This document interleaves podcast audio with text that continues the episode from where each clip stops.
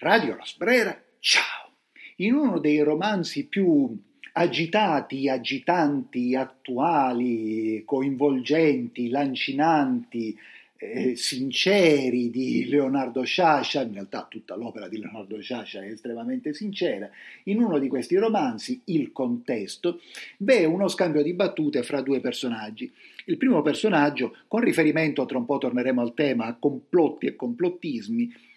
dice tutti i nodi vengono al pettine, ma l'altro, un po' disilluso, risponde quando c'è il pettine. Qualche tempo dopo eh, Sciascia stesso aggiunse questa postilla in un'intervista. Il problema è che il nostro paese, l'Italia, riesca a trovare il pettine, il pettine per dipanare la matassa delle, dell'ingiustizia e del complotto su cui essenzialmente questo paese si basa fin dalla sua nascita. Ho pensato, ho ripensato a tutto ciò negli ultimi giorni perché mi è capitato di essere coinvolto in più di un ricordo, in più di una commemorazione del, del rapimento di Moro, del rapimento e dell'omicidio di Moro, a opera di la verità non si sa, ma ormai questo non è un segreto, a opera di un coacervo di concause eh, delle quali certo la principale è l'esistenza delle Brigate Rosse, ma in, tra queste concause c'è da aggiungere l'immissione di servizi segreti stranieri, dei servizi segreti italiani, di quelli che oggi con un'espressione generica ma non del tutto incalzante, incalzante nel senso di poco calzante, vengono definiti poteri, poteri occulti, nonché ovviamente dei partiti di governo e dello stesso partito al quale Moro apparteneva. Dunque una situazione molto complessa che che ci dice, al di là delle informazioni che da, da, un convegno per esempio al quale ho partecipato emergevano, cioè che via via sappiamo sempre di più, però ufficialmente tante cose ci rimangono oscure. A livello epidermico, intellettivo le possiamo intuire, ma tutto ciò non solo non avrebbe valore giudiziale, ma non ha valore, anzi è un disvalore nel processo di evoluzione che qualcuno vorrebbe che cominciasse in questo paese e che eh, senza apparire disincantati o pessimisti o cinici o nichilisti probabilmente non, non comincerà mai.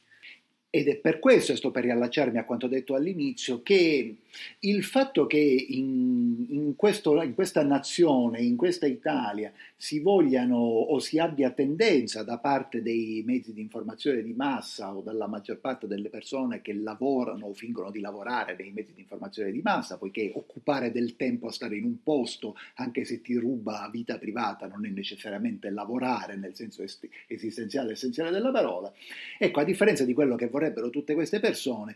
non si può ridere del termine complottismo, non si può ridere del termine complottisti. Forse se ne può ridere perché è un'aberrazione di anche un termine brutto inventato così su due piedi, ma è inventato ad uso e consumo del potere, del potere costituito o del potere abusivo che c'è in questa nazione, in questa Italia e in questo continente, cioè in Europa. D'altra parte, fin dalla sua unità, molti punti oscuri permangono nella storia d'Italia, non solo permangono molti punti oscuri, ma appunto si potrebbe enunciare che l'esistenza stessa, la creazione stessa, la vita stessa, la permanenza stessa dell'Italia sono basate sul concetto di complotto. L'unità d'Italia, senza che si sia contro o a favore, che si sposino necessariamente tutte le teorie che probabilmente hanno qualcosa se non molto di bislacco che tendono a dimostrare che il regno delle due Sicilie era la quarta potenza industriale d'Europa, eccetera, senza che si sposi necessariamente tutto questo, certo l'unità d'Italia è frutto di un complotto. E certo il governo dell'Italia in questi, in questi decenni è stato basato spesso su complotti, Certo in qualche modo è un complotto la presa del potere del fascismo e certo in qualche modo è un complotto la caduta del fascismo. C'è qualcosa che ha a che fare col complotto negli accordi di pace fra Italia e Stati Uniti, fra Italia e vincitori della Seconda Guerra Mondiale ancora secretati. Non parliamo di tutti i complotti che quali sono, nei quali sono immerse eh, tutte le stragi, gli attentati, eccetera, dei decenni successivi alla Seconda Guerra Mondiale. E non, fino ad arrivare al fatto che da più di dieci anni in Italia non c'è che, che, se ne dica un governo legittimo, ci sono delle legittimità sgraffignate abusando dell'elasticità di alcune norme e questo si evidenzia drammaticamente e particolarmente nel, negli ultimi tempi e financo negli ultimi giorni, poiché abbiamo un governo totalmente illegittimo, campato per aria, con un eh, banalità che dicono in tanti, anzi che ora non dicono più, la dicevano ai tempi di Conte ed era vera anche all'epoca e, e a maggior ragione è valida ora, un governo retto da una persona che nessuno ha eletto e anche come abbiamo oh, verificato e come abbiamo denunciato in, puntate precedenti di non brillante intelligenza, un governo retto da una persona non eletta che manda l'Italia in guerra, una guerra totalmente inutile, poi ammesso che esistano eh, guerre utili, ma questa è totalmente inutile, che manda l'Italia in guerra con una mh, leggerezza eh, davvero sconcertante non solo sconcertante in verità, eh, poiché esattamente come è accaduto nei due anni di pandemia, epidemia o non sappiamo più bene che come chiamarla, eh, forse dovremmo non chiamarla, eh, forse dovremmo chiamarlo eh, esperimento di attentato alle libertà costituzionali, comunque esattamente come è avvenuto negli ultimi due anni, due anni e mezzo, tutto avviene in una specie di ipnosi che sfida eh, il ridicolo e che anzi fa soggiacere la logica alle leggi del ridicolo. Mi, capita, mi è capitato qualche sera fa eh, di vedere, vedere ma non sentire perché il volume era al minimo, io stavo parlando al telefono, in televisione alcuni minuti in diretta dell'incontro fra eh, Biden e, e Draghi alla Casa Bianca. Un ospizio per ricchi cioè, visti muti, erano due vecchietti che si muovevano con un ritmo vecchie, da vecchietti in un ambiente privilegiato, spaesati, non si capiva bene perché e da che cosa. Era un'immagine sconcertante, non solo per il fatto che, che Biden non è esattamente così come lo dico, ovviamente, perché esiste una catena, non è una democrazia neanche quella, ma insomma esiste una catena, una catena che comunque cederebbe molto facilmente, temo. Eh, però so, Biden è un vecchietto di Villa Arzilla che schiaccia un bottone e fa partire una bomba atomica. Ripetiamo, non è esattamente così, però non è in realtà così diverso da così. E, e anche Draghi comunque ha il suo piccolo potere o gestisce ufficialmente, come abbiamo anche in questo caso detto più volte, un piccolo potere che, che in verità non ha e che simula di avere, ma è, lui è parte di questa simulazione, è parte di questa recitazione. Dunque, tutto, tutto, è bagnato nel complotto, tutto è non inumidito, ma appunto immerso, affogato nel complotto e anche noi affoghiamo. E affoghiamo nel ridicolo perché, poiché in tutto questo, diciamo, attorno a noi si, si disciolgono, si sparpagliano distrazioni di massa. E, e pensavo a questo invece qualche, qualche sera fa intercettando sempre in televisione una serata in cui venivano consegnati dei premi. Mi sono fermato perché veniva consegnato un premio a, all'attrice Giovanna Ralli che ricordavo in classici del cinema di genere italiano come Il mercenario di Corbucci o ancora di più Gli occhi freddi della paura di Castellari, dove in realtà la Ralli è un po' l'anello debole del film, non tanto per la sua interpretazione, ma perché è un personaggio un po' appiccicato per, darle, per, dare un'importanza a questo ruolo femminile che non era così essenziale nello svilupparsi dell'azione. Un bellissimo thriller, thriller molto coinvolgente, riutilizziamo questo aggettivo, eh, che, andrebbe, che circola molto poco e che invece andrebbe recuperato. Ma comunque, a parte la digressione cinematografica, mi fermavo e... Mm, e, ehm, e, la serata era presentata appunto da un noto presentatore, scusate il gioco di parole, televisivo e da un attore che da anni incarna questo ruolo del, della trans, della figura del trans, della figura sessualmente indefinita. Qui ormai diciamo, le definizioni si sono così, tante, così tanto moltiplicate, sono così oscure come le specie o le sottospecie di dinosauri che poi ad ogni nuovo ritrovamento vengono ascritte a categorie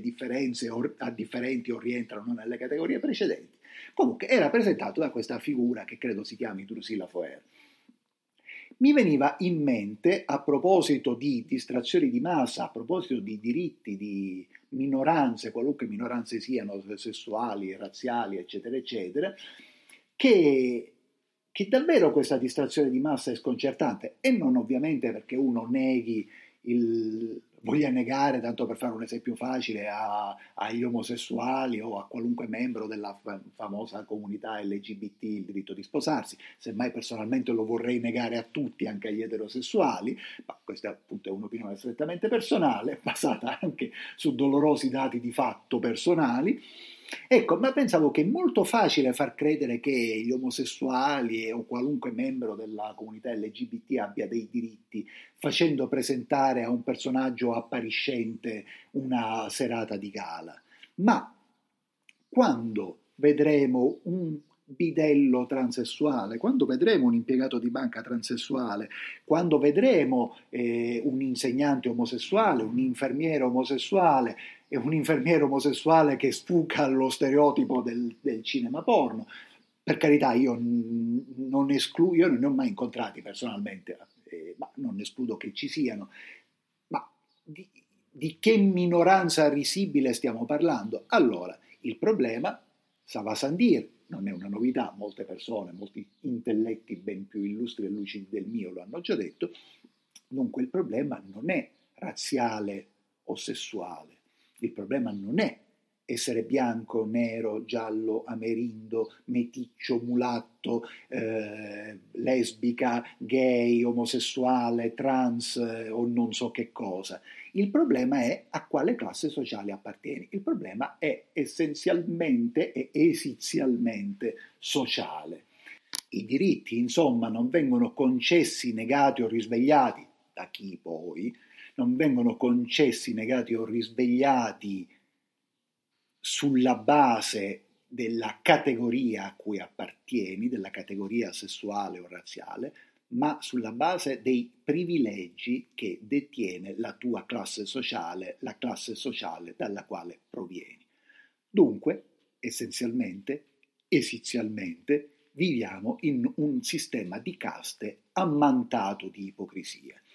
A questo proposito, e mi avvio a concludere, proprio qualche giorno fa sentivo sempre in televisione un intervento del sociologo De Masi che denunciava il fatto che sì, la censura sui mezzi di informazione che si attua in paesi come la Russia, come si attuava in Ucraina, come si attua in Cina, eccetera, è evidente, è evidentemente brutale,